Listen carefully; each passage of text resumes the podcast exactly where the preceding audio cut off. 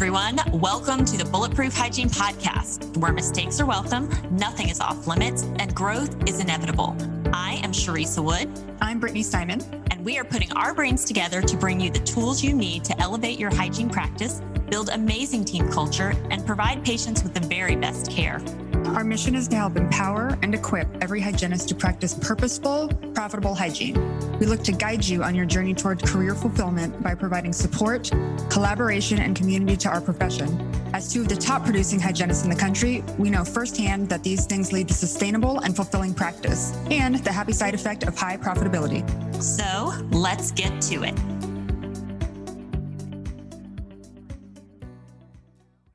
Hello, everybody. Welcome back to another week of Bulletproof Hygiene. I'm so excited to have you joining us this week because I'm really, really excited about this topic and our guest. Hold on your seats. We're going to learn a lot. We're going to hear hopefully some new things. And as always, my hope is as we learn and grow, we're going to stretch ourselves and be able to take better care of our patients. So, without further ado, um, I want to say that I think we've all probably heard sayings about the power of the tongue when it comes to how we communicate.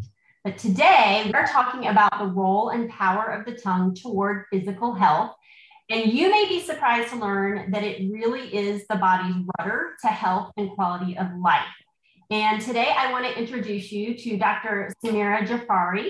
Um, we are so thankful for your you taking time to be with us today and to share your wealth of knowledge. So, as I introduce you, would you mind to share a little bit about yourself and your um, experience and history thus far?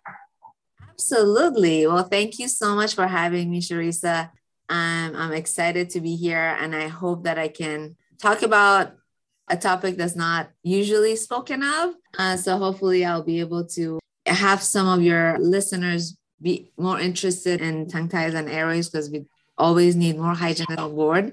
And like um, hygienists as a whole i'll go ahead and put that out there. I feel like hygienists as a whole are a lot more aware of the whole body and uh, and how our mouth relates to our overall health and than most us dentists are. so I feel like you guys are driving forces for uh, for for patient health and patient care. So I'm really excited to be here. I graduated a little bit about my background. I graduated in 2013 from Medical College of Georgia, which is now Augusta University.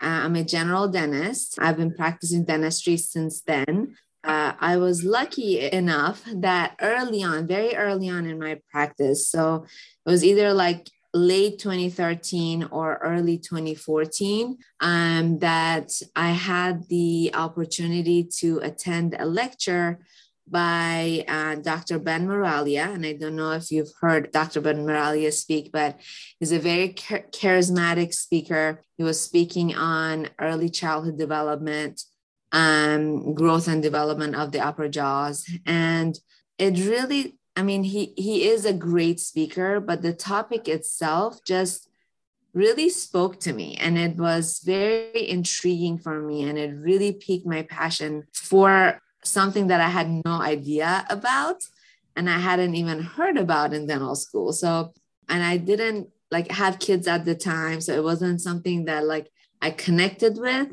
but I felt like there was such a need because after I took his course, and his course was in Orlando, and I remember being in the airport and all the kids that come to Disney to is it was it Disney World, Disneyland? Yes, yes. Um, I don't know which one is where, but all there's so many kids, and everywhere I looked, I could see signs without even looking in the mouth of these kids, I could see there was so much need for this type of treatment.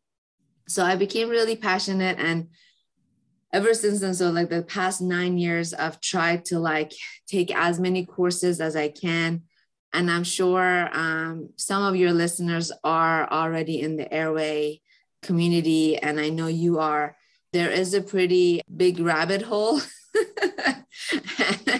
and, uh, For sure. and I've definitely dug deep. So I'm just trying to learn as much as I can. There's so much to it. And I, even after nine years, I feel like I'm still kind of like, you know, scratching the surface. Scratching the surface, yeah.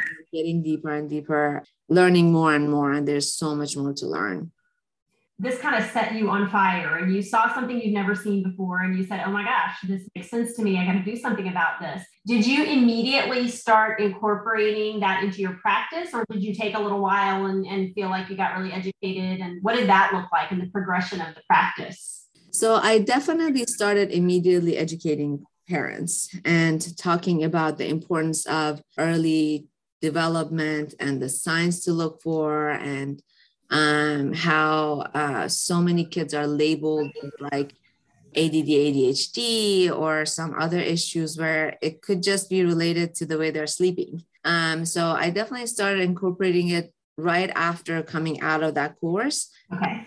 And I started using um, appliances. Uh, I started using uh, MyoBrace. I don't know if you're familiar with with that. It's basically just like a growth appliance that helps correct some minor things, but helps with also establishing nasal breathing and um, helps with alongside with myofunctional therapy to help like um, a better uh, rest position for the mouth. Mm-hmm. Then as I got you know more and more, I saw there were definitely limitations to MyoBrace. I've added as I've gone to my my knowledge base uh, tongue ties themselves came in a little bit later, so in 2019. So before that, I would see tongue ties and, you know, to an extent talk about tongue ties, but not, hadn't really like delved in um, or looked at it until 2019. And it was actually um, a hygienist who's a myofunctional therapist, Beth Sohail, who um, we were kind of like working. I was referring to her for myofunctional therapy, and she encouraged me to take a course from um, the Breathe Institute and Dr. Soroush Zaghi, who is an ENT out in California, um, who's pretty much dedicated his practice to advancing the field in airway treatment and also um, recognizing and research on tongue ties for kids and adults because most of our research and literature is more surrounded towards infants and we don't and it's like okay if you pass infancy then you're fine. Uh, and we're finding out that that's not true. So that course really opened my eyes and that's when i really started treating recognizing more tongue was able to to uh, to diagnose ties better. Because uh, before that you know in school we didn't really learn much about tongue ties. Right treatment, mm-hmm. right? I remember maybe there was, I don't remember learning anything about airway at all and the management of like, or how to identify airway issues. I do remember maybe like one frenectomy lecture in an oral surgery class. But the main thing I learned about the tongue in school was how to safely keep it out of the way had to do the procedure. So there wasn't really um, much education there. So it was in 2019 where um, I learned more about that. And that just like opened up another huge can of worms with uh, um, with how you can help, how I could help patients. Um, and then my daughter was born with a tongue tie. Wow. Um, then I was like, okay, well, I'm already doing it for kids and adults. So now I have to treat infants too. so I haven't had the training for that.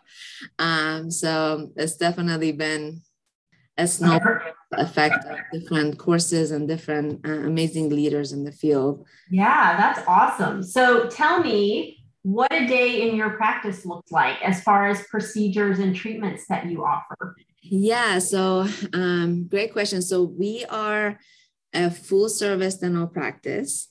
I started integrated family dentistry just to be able to have a, a different approach to dentistry that I was that I was taught in school. Um, I didn't want to just look at teeth and I didn't want to just drill and fill. I wanted to look at the whole body and how the mouth is connected to the whole body. That a big part of that is obviously um, the airway and making sure that patients are have what they need up here to have better health down down here we have hygiene. Um, I have an amazing hygienist, which I know you know, Lacey Cooper. We're so in sync with looking at the whole mouth and paying attention to the microbiome and and, and respecting the oral microbiome, all of the treatments that come with that, but also asking those different questions like, do you snore, or you know, um, uh, how are you sleeping, or um, you know are you mouth breathing? Some of the things that patients haven't heard before. Even though we still do general dentistry, uh, we are asking questions. We are, we see a lot of, um, we get a lot of referrals from other providers, hygienists, other therapists, speech therapists, patient consultants, um, occupational therapists, physical therapists. It's amazing how the whole body is connected and you know we get patients coming in looking for structural evaluations to see if the child is growing and developing normally or if there's tongue ties. We do a lot of interceptive orthodontics uh, for kids to help with growth and development of the jaws. We uh, we do palatal expansion in adults to create more room for the tongue and um, help improve the airway. We do tongue tie releases in infants, kids, adults, everybody that's interested. We also um, try to gather information and see if we can somehow contribute to advancement of the field. Yeah, that's awesome. And honestly, I'm excited to have you join us today because much like you, when you middle school, you didn't learn much about this. When I was in hygiene school, you know, it was kind of the same story. Um, you know, we knew how to identify, you know, a pretty severe tongue tie. We knew what that was like, but there was not a lot of talk about airway and expansion and, and tongue thrust and improper swallows. Um, you know, we didn't fully understand the long-term implications of these conditions or what could be done to address it honestly and uh, why it even really mattered. Um, and feel like as hygienists, we are looking at all the components of the patient's mouth, head, and neck at each appointment. And the goal being to help every patient achieve health and overall wellness. These are really important conditions that we need to be screening for and discussing. So, you know, we're here to learn and glean from you all that you have to share and excited to hopefully expand our horizons. So, I do want to start with specifically tongue ties. Um, like I said, I think we can all really easily recognize an advanced tongue tie where you know the patient can't even really lift their tongue, and you see that you know the tip is really tied down to the bottom.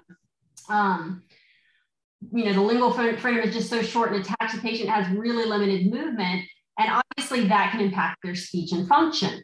But I know that research is showing that even mild to moderate tongue ties can have serious implications.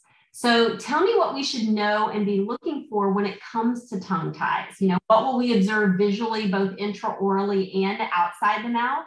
And how can we take measurements or assessments to really identify these issues?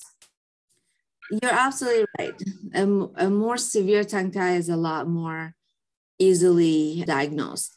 But I will tell you, I am I still see patients my patients that I saw that have been patients of mine forever. And they would come in after I had my course with Dr. Zaghi. And I'm like, has this tongue tie always been like, how have I not seen this? like, because like when you're taking the course, you're like, no, I can't think of anyone. Like, I don't think I would have missed it. But then it's things that you're missing all day because you're not looking. It's not right. in our radar, right? But you're absolutely right. If you are looking, if a patient has a very severe tongue tie where it's like connected to the tip of the tongue and they can elevate, those are a lot easier seen. But I also see a lot of patients in their 30s, 40s, 50s with these severe tongue ties, and they can swear they've never you know had any issues with with their tongue that no one has ever mentioned that they have a tongue tie and they're like literally connected to the tongue. So it always blows my mind but i totally know why because i was the same. Right. i think the first thing is just looking because a lot of times if you're looking you'll be able to see a lot more than um than than you think. But some tongue ties look like they're not um, it looks like the tongue is moving it looks like the tongue has more range of motion but it may not be true range of motion. It may there may be a lot of compensations. Obviously the function of the tongue is super important in our body. It's, it's important in breathing and swallowing and like eating uh, with speech.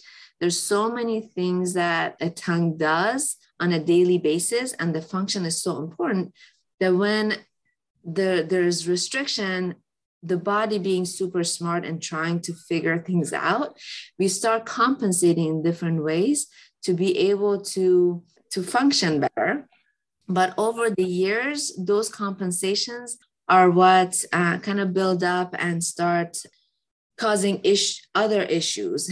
We can always look for a, a forward neck posture. So if a patient is using um, a lot of these muscles to function over the years, you can have a more forward neck posture. to be able, or it's also a compensation for opening the airway. So if the airway is small, and you bring your neck forward, you can breathe better. So, obviously, oxygen being super important. the most important nutrient where we um, can only live three minutes without oxygen. Our body is very in tuned to that carbon dioxide oxygen exchange. And so we will do anything to compensate to be able to breathe. Forward neck posture is one of those, um, which also a lot of neck uh, working these muscles a lot. So if, if you're using the floor of your mouth to help elevate your tongue, you will get tension in the area. You get tension in the TMJ muscles, um, and over time, those can become chronically fatigued, the muscles of the face. So, a lot of um, uh, headaches. I see a lot of improvements with headaches in adults, a lot of chronic neck and shoulder tension in the back from that forward neck posture. So um, that would be what you would look at on the outside. There's also with sunken in cheeks. So, like if you see a patient that has really pursed lips with a lot of lines, a lot of lines around, that's because they're swallowing like that. They're tightening that orbicularis oris muscle that goes around the lip. They usually ha- also have a lot of crowding because they're putting pressure on those on those teeth um, but that's because the tongue is not doing its job on the inside they're using their cheek on the outside to be able to swallow those are some of the things on the outside that we can look at on the inside of the mouth um, you, we can the crowding small upper jaw that's deep and uh, v-shaped or narrow tori uh, big tori uh, on the inside, exostosis on the outside. That could be uh, related to the way they're uh, the way the teeth are positioned, or if they're clenching because they're trying to open their airway, or if they're putting horizontal forces on the teeth because they've swallowed like this and the teeth have tilted in. So now in their excursive movements, they are putting more forces on uh, horizontal forces on those teeth. Um, you'll see those things inside the mouth also just patients that have you know mouth breathing wreaks havoc on oral oral health as a whole it creates much better environment for the bacteria to to thrive or mm, bad bacteria to thrive anything with cavities gum disease all of those inflammation in the gums can be signs of signs of an airway issue and part of that is obviously a tongue tie. Yeah. Um, I would add in scalloped borders of tongue. Oh yes. Uh-huh. that sometimes the tonsils look really. Oh yes. You know, from that mouth breathing aspect. So absolutely. Lots of things that we can look look at and you know ask patients about. So I want to shift a little bit to, especially for adults, um, what questions can we ask our patients to help them kind of gain an awareness of how the tongue tie can be impacting them? Because, like you said, most of these patients, they are in their brains, they're thriving. This is how they've always lived. There's not, you know, a big major speech impediment. You know, as far as they know, they're eating, they're swallowing fine. Um, they, they feel like they're breathing fine. So, um, you know, they don't understand, like I said, the implications of the condition or how they could benefit from a release what are some questions we could ask to kind of help them start, you know, thinking through that themselves? Yeah. So um, that's a great question because some patients, as you know, as with anything new that we bring up, because dentistry has been done the same way for so long. So when we bring something new, sometimes it's a difficult conversation. And frankly, some patients aren't ready to hear that. We usually start with asking about sleep, which I think is one of the biggest things that we're trying to help patients with because it is so important and it can have such an inflammatory um, response to the body if we are not sleeping properly. So we always start with asking about sleep. We ask if they're snoring, if they're breathing, mouth breathing, if um, they uh, are sleeping through the night, or if they're waking multiple times to use the bathroom. We are asking if they can go to bed easily and wake up refreshed, or do they sleep seven hours, eight hours, and wake up super groggy and not ready for the day? And some patients open up and they're like, oh, yeah, I do that. Or, yeah, tell me more about that. But some patients like, no, I sleep just fine. I don't snore. I don't mouth breathe. And they have like all these issues, but they're not ready to hear it. So it's our job to just open the conversation and maybe down the line, if there's if they see that those things are impacting them, they will ask those questions when they feel more comfortable about it.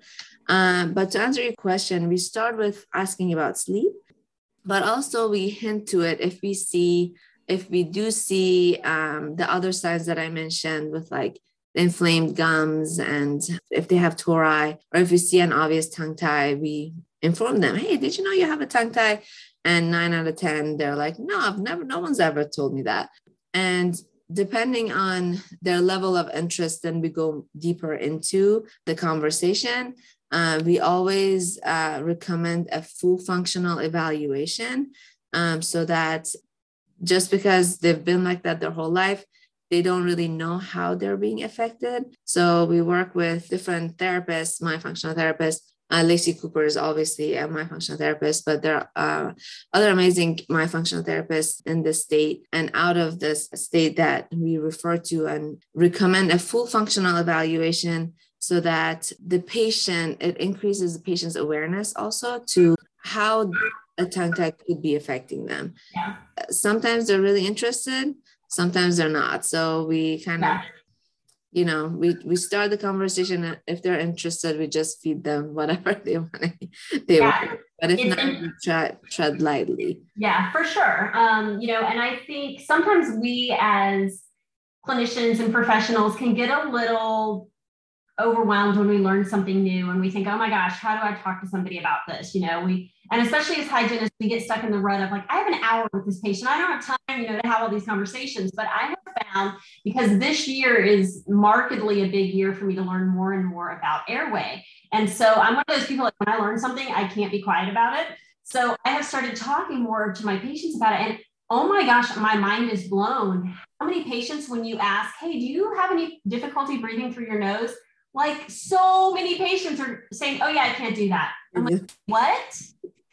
And it's something I've been seeing them for years and we haven't discussed. Mm-hmm. I actually just had a patient last week. I actually gave her your information because we started looking, and I've been treating her for perio for years very successfully. She comes to me diligently because we've gotten her in a good, stable place. But this time I looked at her mouth and we update our kind of comprehensive exam every three years. We just taken a Panorex. And so I was looking at all of the different things and I had her open, raise her tongue up, and I was like, oh, she can't go very high. She's got a tongue tie. And then I really started looking at the formation of her mouth, and she has a very narrow, long upper jaw. And so we started talking about, know, I was like, wow, I've never really noticed this for you. I'm learning more and more. And then we started talking. She said, you know, my son, I have three boys. One of my sons has a tongue tie, and we've been struggling with speech. Like we've been to a couple speech therapists, and I'm like, oh my gosh, you have to go to Dr. Jafari, um, because this is, you know, you could really set him on a course to really help better his improvement and development as he's growing yeah. up. And she said, Well, you know, what about me? Should I consider? I'm like, Yeah, I want you to talk to her too, because there's some things that we could, you know, to help. So like I said, yeah. just kind of talking about what we see. And if the patient, you know, starts to get engaged and ask questions, you know, and we can't get scared don't know all the answers. Mm-hmm. Sometimes I think we're hesitant to talk about things because we don't know what the end game is going to look like. But sometimes it's just, you know, putting some things out there, let them get curious. And it's okay to say, hey, I don't know that answer, but let's find it together. I know somebody who does. Let me get you connected. So think that's a really important point to make as we're talking about all this. Um, how do tongue ties play a role in airway management and normal function and development? So let's start, you know, those infant stages. Like why do tongue ties kind of set us up for long-term issues? I love that. Okay, so um, that's a great question because it, it we need to be looking at this in infancy, right? So a baby is born, um, need to be looking to see where their tongue is resting in their mouth and uh, and if and they need to have a full evaluation of their tongue tongue to make sure it's it's it's elevating um, to where it's supposed to be elevating it's functioning properly it's able if it has the range of motion that it needs. Because the function of the tongue is so vital or the the tongue itself is so vital in growth and development um, and the way it's um, there's um, uh, um, there's a lot about the tongue and its role in growth and development um, that most of us don't know about. So, most people don't know that the tongue is supposed to be resting in the roof of your mouth. So, the natural resting position of the tongue is the roof of the mouth. Um, an interesting fact about the tongue um, so, if you think of any muscle in the body, any other muscle in the body. There is a place where it starts and there's a place where it inserts. So there's an origination of the muscle and insertion of the muscle. The tongue is the only muscle in the body that has a place where it starts, it has an origination, but it doesn't have any insertion point. So it's just this muscle out, you know, just a, just a muscle out and and uh, uh, in, in our mouth. Uh, now, the theory is that the resting position or the inser- insertion position of the tongue is the roof of the mouth. And we can see that in infants, even if they're tongue tied, they're usually born with a, a, a, a high resting tongue position. Um, because of um, their the tongue goes up, but then it falls down if you close it, it goes up and then it falls down because the palate is still not, um, it still allows for the tongue to rest up. There are no teeth. The tongue can go up and, and kind of fit up there. But if the front, if there's a tight frenum, it's going to pull the tongue down. Now, with the upper jaw, so um, the upper jaw is made of cancellous bone, which is um, the same bone as our cranium. So this the lower jaw is different, but everything above, so the the the, the maxilla, the um, sockets of the eye, the cranium, it's all cancellous bone. And the way cancellous bone grows is by um, pressure, mild pressure. So if you think about the head, the brain, the mushy brain from the inside, as it grows, it puts pressure on the cranium and your cranium grows the size of your brain. So you never have like a big brain, a big cranium with a little brain. So if the brain stays small, the cranium also stays small. With the upper jaw being the same bone as the cranium, um, the tongue resting against the roof of the mouth and with swallowing properly, meaning we push our tongue up against the roof of the mouth in a wave like motion. We put and we swallow between 1800 to 2100 times a day. We're putting pressure on the roof of the mouth, and that helps grow the upper jaw as we grow. Yes we grow really fast at the beginning. So the first two years of life, our cranium grows 50% of its full you know, adult size. Uh, by age four, that's around 75%. So in the first four years of life, we grow a lot and that tongue needs to be resting in those early years needs to be resting and pushing up against the roof of the mouth to help that upper jaw grow wide and um, and, and and and come forward with a, a properly developed upper jaw should be a perfect reflection of the tongue so with the tongue resting up the, the teeth should be all around the palate should be flat and wide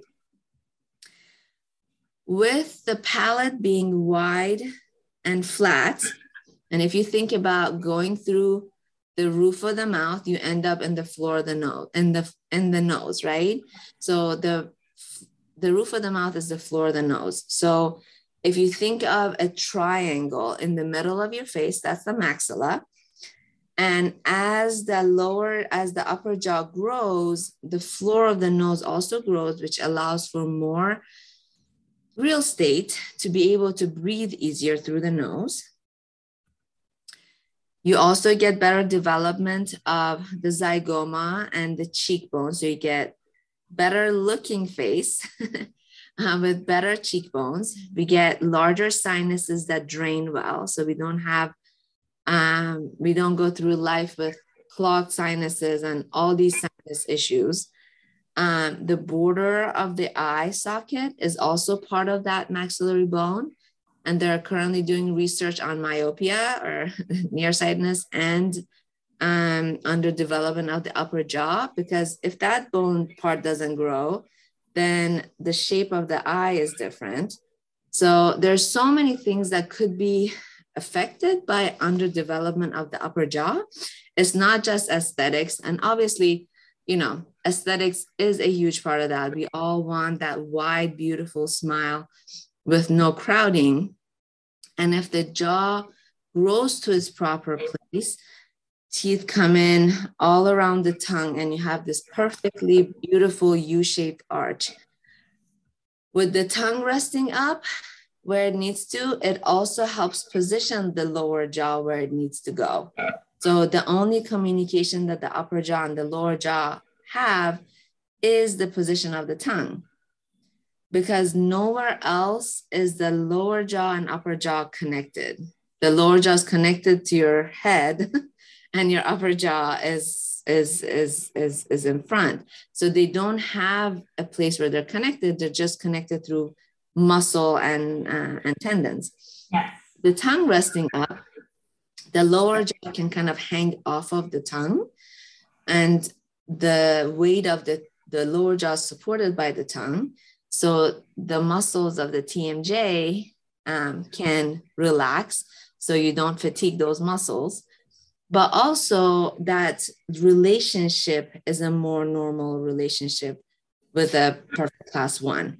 If the tongue is resting low in the mouth, the and the jaw falls op- back, it tends to rotate in the socket and the upper jaw tends to fall down. So we get a longer, um, longer face with a retruded lower jaw. So, I mean, this is just like a small piece of it all. There's so many ways that the tongue can um, impact growth and development, but that's usually this is usually the explanation I give parents is that we if we can get the tongue resting in the roof of the mouth and we need to figure out like if it's not resting what not resting in the roof of the mouth why is that sometimes it's tongue ties. It's estimated to be about 10% but it's not always tongue ties. So we need to look at you know tongue tie is not the only thing that could be this. Um there's also a lot of like habit like you said most patients can't breathe through the through the nose. If you can't through your nose you will not have a high resting tongue position right? Your tongue has to drop down for you to be able to breathe through your nose. yes. Because you need to we need to breathe that, that, trumps everything right like yes. breathing yep. will will trump everything so if your nose is not patent and you can't breathe properly you will have improper development. Yes.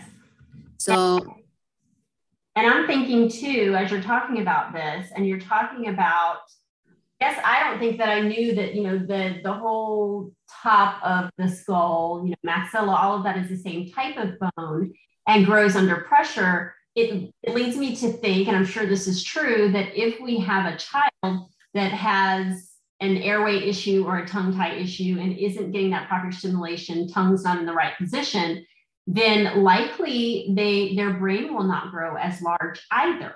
Is that fair to say? Yeah. Well, and I'm thinking about that from the oxygen yeah. standpoint. Like if they're not breathing yes. and getting the proper oxygen, the brain doesn't continue to grow properly. They're going to have smaller heads, smaller airways, and it's kind of a vicious cycle. So there's definitely research showing um, uh, mouth breathing and snoring being um, causing a reduction in IQ in children. There's definitely research showing that. Um, so that there's definitely a connection there with breathing and, and IQ. Now I don't know of the size of the brain. I don't know like seen research on that. Um, but um, um, but uh, I I wouldn't be surprised if there was yeah. there for sure. Yeah, I've read the dental diet, and you know he talks mm-hmm. different sizes of the skulls now versus you know millennials. Yes, and how different you know when you look at Paleolithic skulls, you know they were big, they were broad, there was big jaws, there was line teeth. They had all 32 teeth with no decay. You know, it's, it's pretty amazing. Yes um, how things have transitioned over the years. And another thing that I was thinking from a developmental standpoint, and I know this is probably a big conversation that you have, is obviously if our babies and our infants have tongue ties, the nursing aspect mm-hmm. Struggle, and then getting proper nutrition if they're not able to nurse well. Absolutely, yes. So most of the patients that I see for uh, most of the infants I see are struggling with with feeding, their feeding struggles. Well, some, so most practitioners look at or, or recommend treating a tongue tie if a patient is not thriving, meaning that if an infant is not gaining weight. It seems like there's a lot of com, um, concentration around weight gain with infants. Okay. And providers, which is a super important part, obviously. But there's also so many other things that go into nursing and like infant um infants being happy you know like i see so many yes. that are gaining a lot of weight but the mo- mother is uh, the mom is struggling with nipple damage and nipple pain you know uh, baby is like um, colicky and is just like miserable all the time but as long as they're gaining weight, you know, it seems like nothing else matters. And I don't think that's right. Correct. As we see the changes after a tongue tie release and with proper functional uh, uh, fun- functional training of the infant, because even infants compensate, obviously. Um, but if we can manage those compensations and have the, the infant using more of their natural reflexes to nurse without compensation, we see improvement in, in, in, in breastfeeding, um, but also with congestion, with sleep. Um, there's so much more that goes into it um, that I've even had a lot of patients um, come to me for their second, you know, or second or third babies, uh, where they chose not to release their first child. You know, they decided that they were going to wait and see because baby was gaining weight and they were doing well with the bottle or, you know, um, whatever. But then later on, they were having difficulty transitioning to solid because they didn't know proper swallow. Um, they were having issues with speech because the tongue didn't have the proper function. So this time around, they want to be more proactive because they know that there could be other things that could be impacted with yes. a tongue tie. Yeah. Um, and what I tell parents is like, I I always try to treat based on current symptoms. So if you're struggling currently, I don't want to say, you know, if you do this tongue tie release, you'll never have speech issues, or you will definitely have speech issues, because that's not true. But if an infant is not able to properly feed, or if they are, if they have an open mouth posture because they have a severe lip tie and their lip is not able to reach down, or their tongue is tied and the tongue keeps falling to the floor of the mouth, we know for a fact that there will be growth and developmental issues down the line. Right. So that's what we try to focus on. Again, most parents have, because I see patients sometimes six months post op, infants six months post op, and they are thriving. They're doing really well, and they were having like a lot of difficulty from the from the start. So we know it helps but also it's a choice that a parent needs to make. Oh, absolutely. Absolutely. So, and we also have to, and it is surgery. So we have to like outweigh, um, you know, the, the benefits versus the risks yeah. all of that and make the best decision at the time. Yeah. So well, is not having any issues and they're having great function. They're gaining weight, but there's a tongue tie, you know, like, do we do it? Or do we not do it? Right. You know, right well, that leads me to my next question of what does that procedure actually look like? What is a tongue tie release? How do you, how do you do that? Yeah, so there are um, a lot of different ways to, to release the tongue tie. There are two major one major uh, procedures. Um, the most commonly uh, done procedure for tie release is a frenectomy or a frenotomy, which is re- removing the restrictive tissue and leaving an open wound. Um, and through um, wound management, uh, meaning that they the patient has to do stretches or uh, the parents have to do stretches on the wound site to prevent things from sticking back together.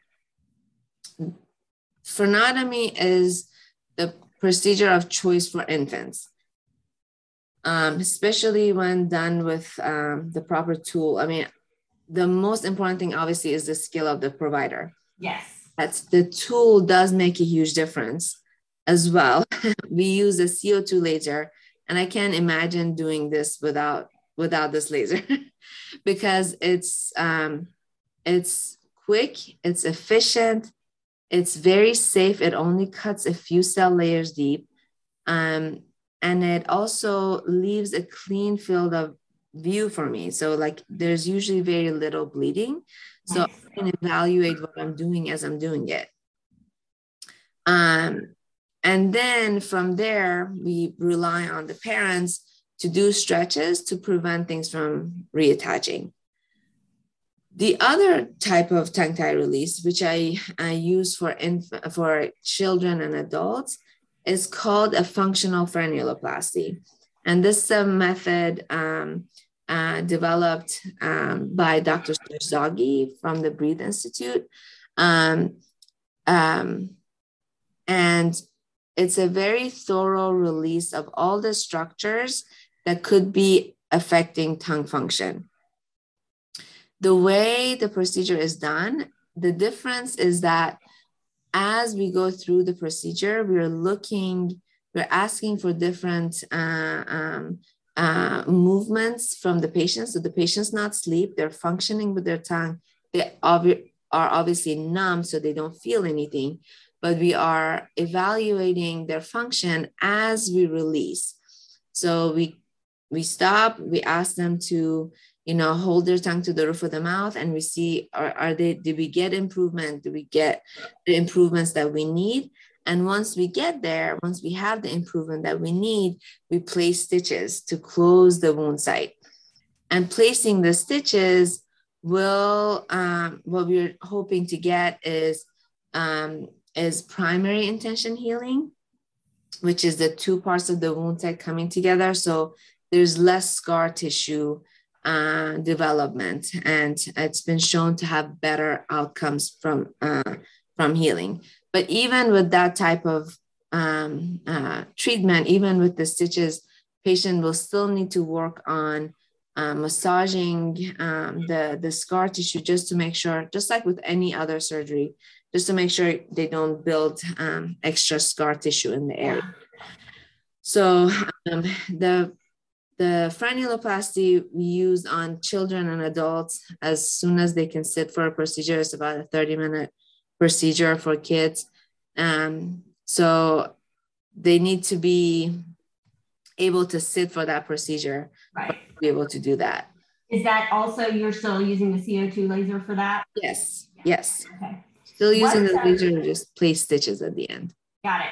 So obviously post-operatively, you know, there's going to be some massage and, and things like that, um, stretching and that sort of thing. But from a from a recovery time standpoint, what does that look like typically? What do you recommend? You know, soft foods, diet, how long? You know, what does that look like? Yeah, so patients will be on a softer food diet for three to five days. Okay. Um, the mo- majority of my patients take pain medications the first and second day. And the first day, it's like an alternating ibuprofen, Tylenol uh, situation. Second day is like ibuprofen. Third day, it's just if they if they need it. Most patients only take pain medication the first two days. Um, the reason why we want softer, obviously, the less the tongue has to work uh, initially, um, the less sore it will be. So the softer diet will help with that. Um, it will also help keep the stitches in as long as possible. The tongue moves a lot, so stitches come out if you're using it a lot. So yeah. want the patients to kind of like rest and um, and not do a lot of um, talking or sticking their tongue out and or functioning with their tongue. Just want them to kind of uh, try to rest it against the roof of the mouth and be more gentle with it. Um, once so first week we they're just basically healing from the procedure. And then after that, after that week, they start doing the stretches and the massaging to make sure that they're developing this long new frenum that's going to develop underneath the tongue. Nice. So I I feel like um, especially for either older children or adult patients who've been functioning the same way for a long time. Um, when you do a tongue release, obviously now there's going to be a new learning curve, right? Because we're trying to correct habits, you know, create a proper swallow and proper positioning and breathing. So, would you say most of your patients that have tongue release end up needing some myofunctional therapy as well to kind of retrain those habits? Absolutely. It's an integral part of a functional frenuloplasty. It's all about function. Um, even with infants, I require therapy um, meaning that I want someone to be, mm, I do a quick assessment of their reflexes and tongue function. But if they're not functioning properly before a tongue tie release, I'm not, uh, I don't jump into a tongue tie release just because cutting tissue will not fix function. So it's all in the muscle and the muscle memory. And the reason why we do myofunctional therapy is to help to initiate the brain to send different signals to different parts of those muscles for those more proper functions. So when we do the release, there's better outcomes and there's um, we see better improvements of the symptoms we were having. Yes. The way I explain this to patients and the reason why we require myofunctional therapy is if you were to imagine if you had if you were like i don't know i usually use their age if you were like 18 years old or if you were like 30 years old and all your life you had shoes with your shoelaces tied you could still walk you would still probably learn be very efficient at walking with small strides but that's the only way you know how to walk. Now, if you were 30 years old and somebody came up to you and you said, Oh my gosh, did you know your shoelaces have been tied all your life? You're like, What? No, I didn't know that. and they're like, Yeah, here, let me open those shoelaces. You're not going to go to your normal walking. You're not going to take those deep, big strides. You're still going to walk the same way unless someone were to retrain you or retrain those muscles that have not been used in so long to do those that function The same thing goes with the tongue. It's a muscle. You've been compensating all your life for this restrictive tissue that you have underneath your tongue. And if you don't work on those, the function, if, you, if you're not changing or working on uh, retraining that function before a release, the release itself will not fix the function. Right.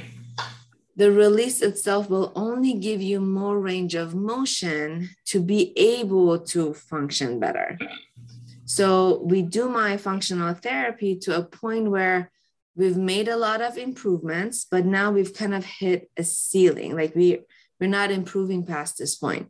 And that's when we do the tongue tie release. So have we can make a jump. We can make that uh, improvement. Yeah, that makes a lot of sense.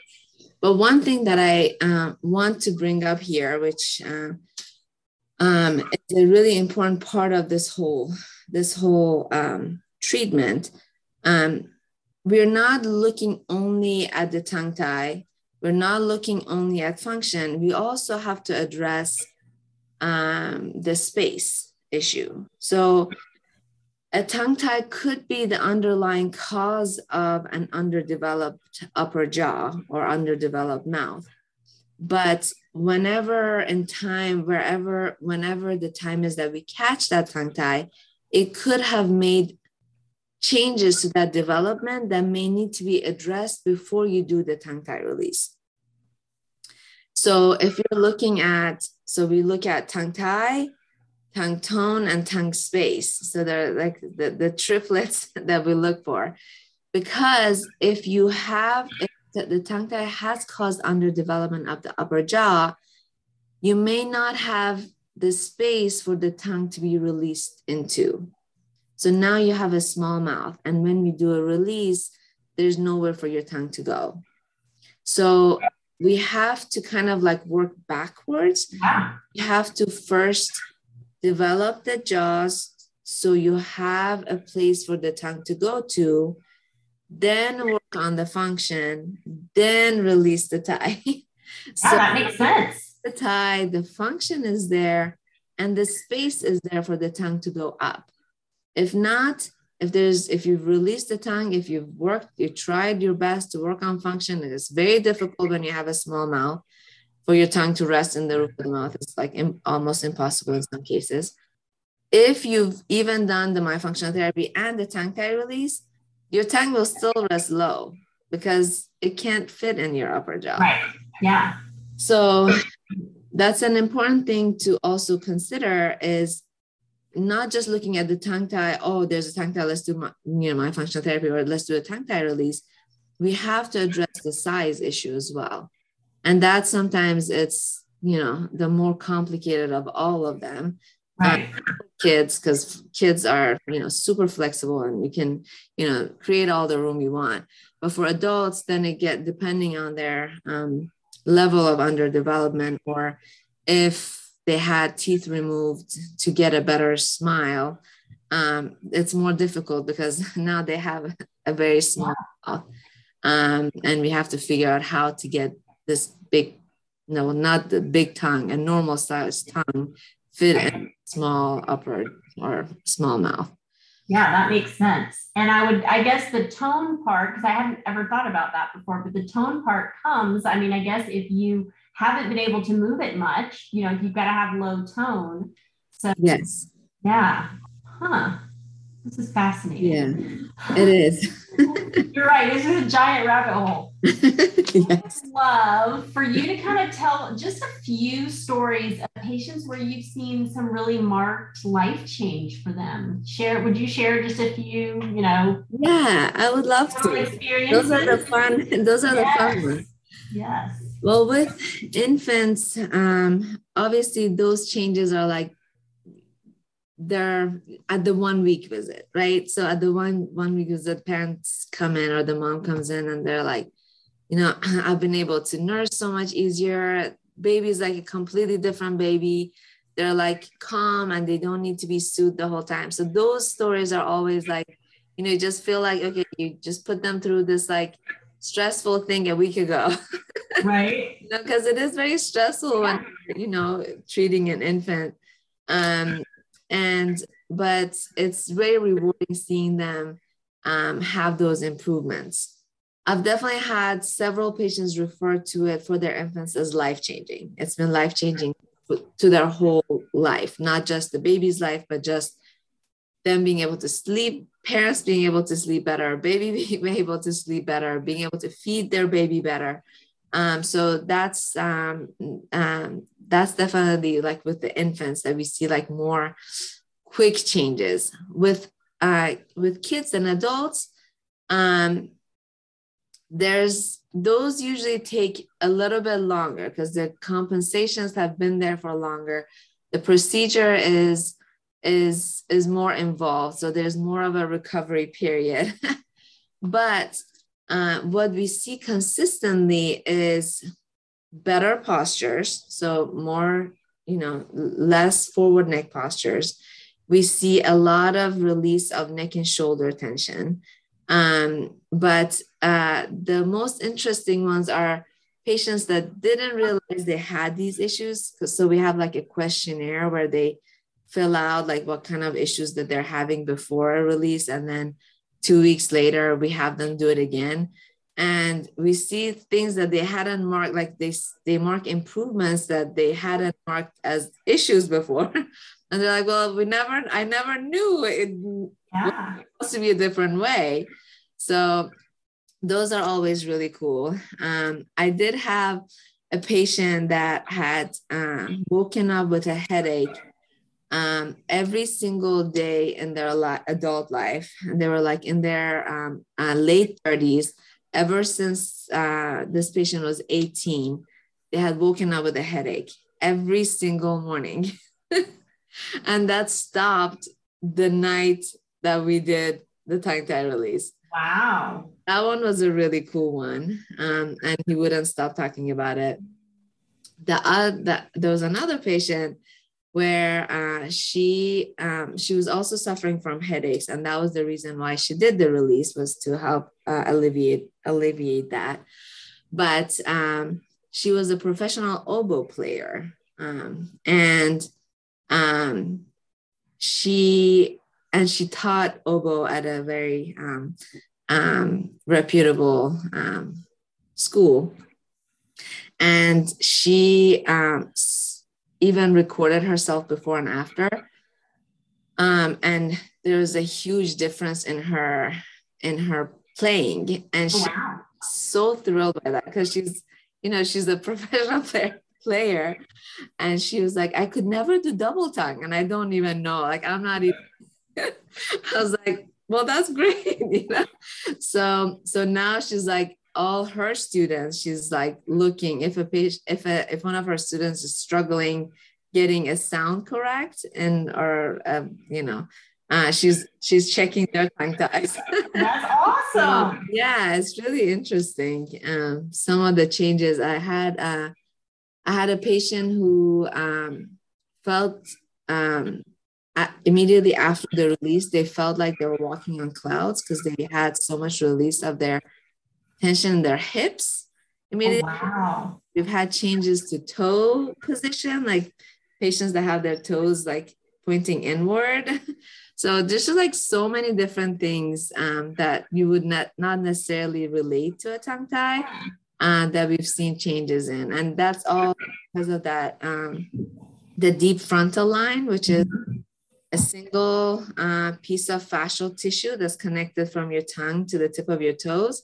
So um, you can have a lot of different things happening to the body when you do a release uh, on the most top portion of that uh, of that fascial line. So it's it's those are the cool stories. Yeah. What have you seen? And this will be the last question I ask you because I don't want to take all your time, but and I know this would not be strictly just the tongue release because this is more about creating airway, but what have you seen anecdotal, anecdotally for kids that typically have some ADD or ADHD kind of diagnosis? Yeah, so with kids, we see a lot of grinding as well, um, a lot of sleep issues, um, breathing, and um, so with the tongue tie release, because that's kind of like the last thing that we we do with kids. With kids, I always tend to grow and develop first. We do myofunctional therapy. So we see a lot of improvements along the way. And the tongue tie release is kind of like the um the the last thing, the little like, cherry on top. Uh, but um there's definitely changes to their level of concentration during the day once they begin fully nose breathing at night. So um, that can be after tongue tie release. It can be after um, expansion, um, orthodontics to be able to like have more space. Um, so um, the and obviously parents being able to sleep through the night because their child is not climbing into the in their bed or waking up yes. times a night. Um, we've had issues with like kids that were bedwetting into you know they're uh, later like five six seven eight year olds that are still bedwetting every night that were um, able to stop but all of those are a combination therapy yes. like yes. you know addressing all the different right. aspects of it yeah. but i've had a couple of cases where we saw huge changes in their body posture um, with uh, we had a couple of kids that had slanted necks, or um, I had, uh, and I get those from uh, PTs with babies that had torticollis as an infant, and they still like they worked with therapists and they did all the things and things are corrected, but they still have a change or a, a slant in their spine, and those get corrected after tongue tie release, and those are really cool to see. Yeah, I bet. Wow, what a cool way to really impact people's lives. You know, we get we have such privilege in dentistry to so true. change lives. And it's, you know, I think that gets lost on us sometimes. We kind of forget that. So I am super grateful for this conversation. Um, for those of our listeners that are hearing this and thinking, gosh, I kind of want to know more, I want to learn more about this. You know, I want to see the bigger picture here. Where do you recommend they turn for more education and training? Um, so my highest recommendation would be the Breathe Institute, uh, the Dr. Uh, Zaghi and the Breathe Institute. They have a lot of different courses geared towards hygienists and um, and dentists as well. Uh, but uh, uh, they are at the forefront of research when it comes to tongue ties and airway as a whole. Um, Dr. Zaghi has a, a five day course um, that uh, he covers all things airway, and it's a very in depth, um, deep dive into. Um, into airway, but they also have like other like small courses. I think that would be a really great place to start, okay. uh, and uh, have like the most recent um, recent information when it comes to uh, the research of it all. Awesome. Well, I want to thank you for your time and your expertise. This has been really engaging and exciting. And hopefully, you know, our listeners are kind of hearing something maybe new and different, you know, new ways to look at and help our patients. Um, so I want to thank you for sharing all of that with us tonight or today. Um, and, you know, is there any last words you want to leave us with? No, I just wanted to say that it's been a pleasure. Thank you for having me. Um, um, I I enjoyed the conversation. Obviously, these always like go long because I know you're good. You're good. so passionate about uh, about it, but yeah. So I really appreciate it, and um, and I've really enjoyed the conversation. Thank you. Yeah, absolutely. And to all of you listeners, if you, you know, feel like you have some questions that you need answered or, you know, you need more info, I always say come find us on our Mighty Network. It's a uh, free app you download on your phone, search Bulletproof Hygiene, and come join the community. I know there's several of you out there that know this stuff really well. Chime in and help those of us who are still learning out. That is what community is all about. Everybody have a great week, and we will see you next time. Bye bye, everybody. Bye. Thanks for joining us for this episode of the Bulletproof Hygiene Podcast. We hope you've had as much fun as we have. Don't forget to click subscribe for a lot more where this came from. We appreciate your support and promise to keep the hygiene gems coming. Keep track of upcoming Bulletproof Hygiene events by visiting bulletproofhygiene.com or download the Mighty Networks app and search Bulletproof Hygiene to stay connected. We want to hear from you.